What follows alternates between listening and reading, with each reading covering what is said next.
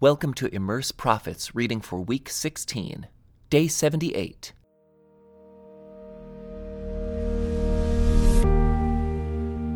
Immersed in Joel. It's not clear when Joel lived and prophesied, and we know very little about him. However, there are some good reasons to believe that he was one of the latest prophets. This is suggested by several elements in his prophecies. For example, he makes reference to the Greeks, whose influence did not reach the land of Judah until after the return from exile. Another indication is that he appears to make allusions to many earlier prophets. He frequently echoes their phrases, probably to show that the whole prophetic tradition stands behind his message. For example, in a combined allusion, Joel echoes both Ezekiel's frequent statement, Then you will know that I am the Lord, and Isaiah's repeated insistence, I am the Lord, and there is no other. Sometimes Joel ironically reverses the images found in earlier prophets' oracles. Micah and Isaiah share an oracle that says, They will hammer their swords into plowshares, and their spears into pruning hooks. But Joel says, Hammer your plowshares into swords, and your pruning hooks into spears. Such reversals are effective only, of course, if the image is already known in its original form. A standard feature of God's covenant with Israel was that the people's response to God would determine whether they experienced blessings or curses in the land God had given them. This element can clearly be seen in the presentations of God's instructions in books like Deuteronomy and Leviticus.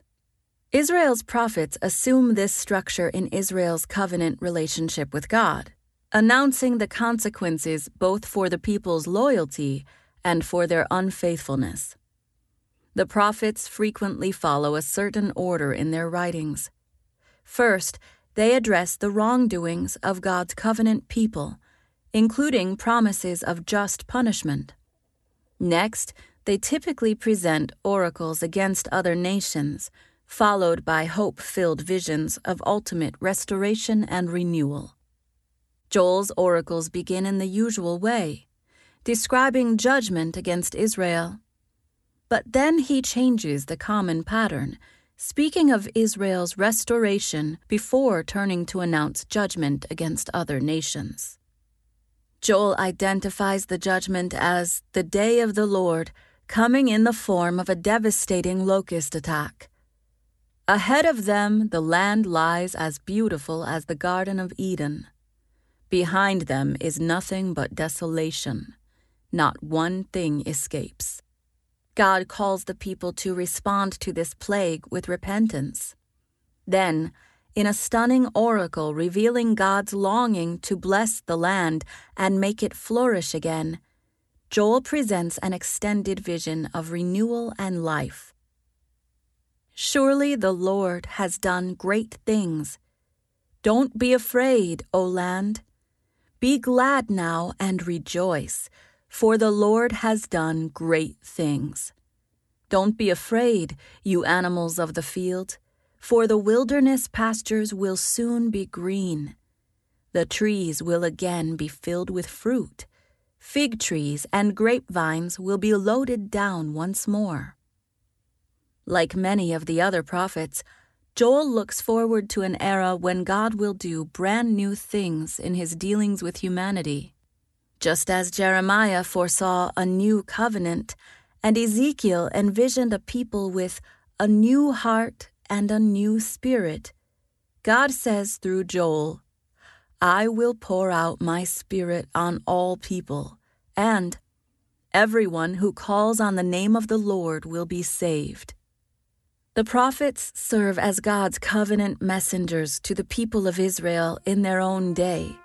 But Joel reveals that God's purposes have always been to extend his covenant of love to all nations.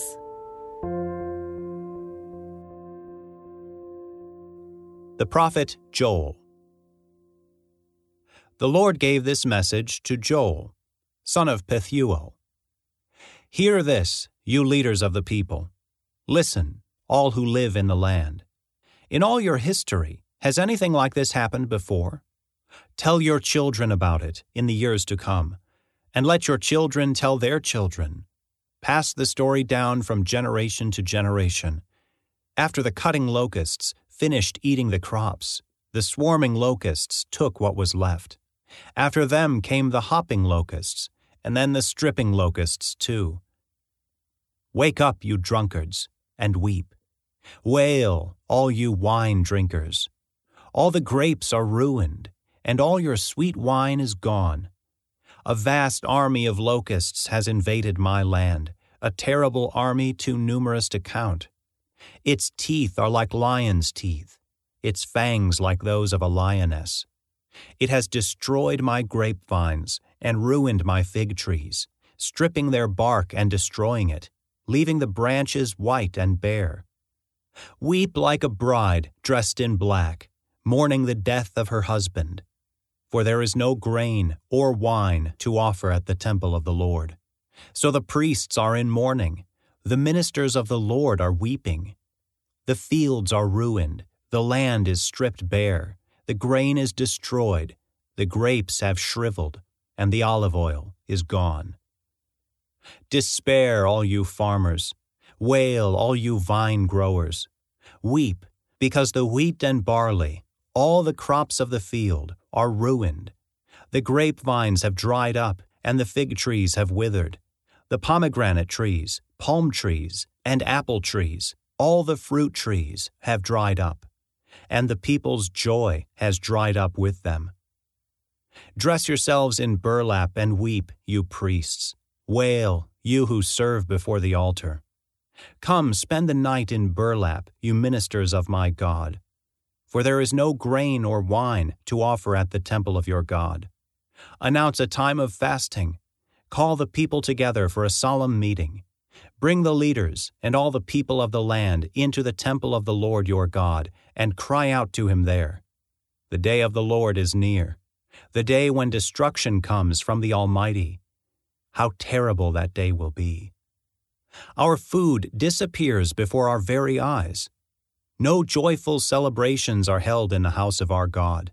The seeds die in the parched ground, and the grain crops fail. The barns stand empty, and granaries are abandoned. How the animals moan with hunger. The herds of cattle wander about confused, because they have no pasture. The flocks of sheep and goats bleat in misery. Lord, help us.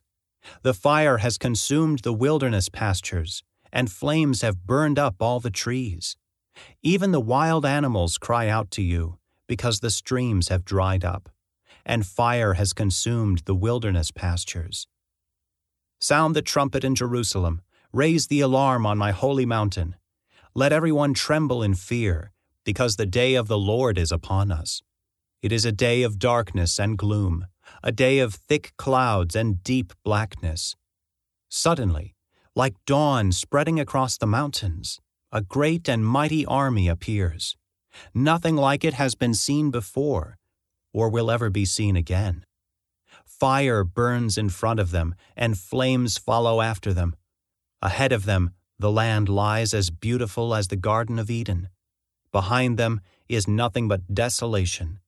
Not one thing escapes. They look like horses. They charge forward like war horses. Look at them as they leap along the mountain tops. Listen to the noise they make, like the rumbling of chariots like the roar of fire sweeping across a field of stubble, or like a mighty army moving into battle. Fear grips all the people. Every face grows pale with terror. The attackers march like warriors and scale city walls like soldiers. Straight forward they march, never breaking rank. They never jostle each other. Each moves in exactly the right position. They break through defenses without missing a step. They swarm over the city and run along its walls. They enter all the houses, climbing like thieves through the windows. The earth quakes as they advance, and the heavens tremble. The sun and moon grow dark, and the stars no longer shine. The Lord is at the head of the column. He leads them with a shout. This is His mighty army, and they follow His orders. The day of the Lord is an awesome, terrible thing. Who can possibly survive? That is why the Lord says, Turn to me now, while there is time. Give me your hearts. Come with fasting, weeping, and mourning. Don't tear your clothing in your grief, but tear your hearts instead. Return to the Lord your God, for he is merciful and compassionate, slow to get angry, and filled with unfailing love. He is eager to relent and not punish. Who knows? Perhaps he will give you a reprieve sending you a blessing instead of this curse. Perhaps you will be able to offer grain and wine to the Lord your God as before. This concludes today's Immerse Reading Experience. Thank you for joining us.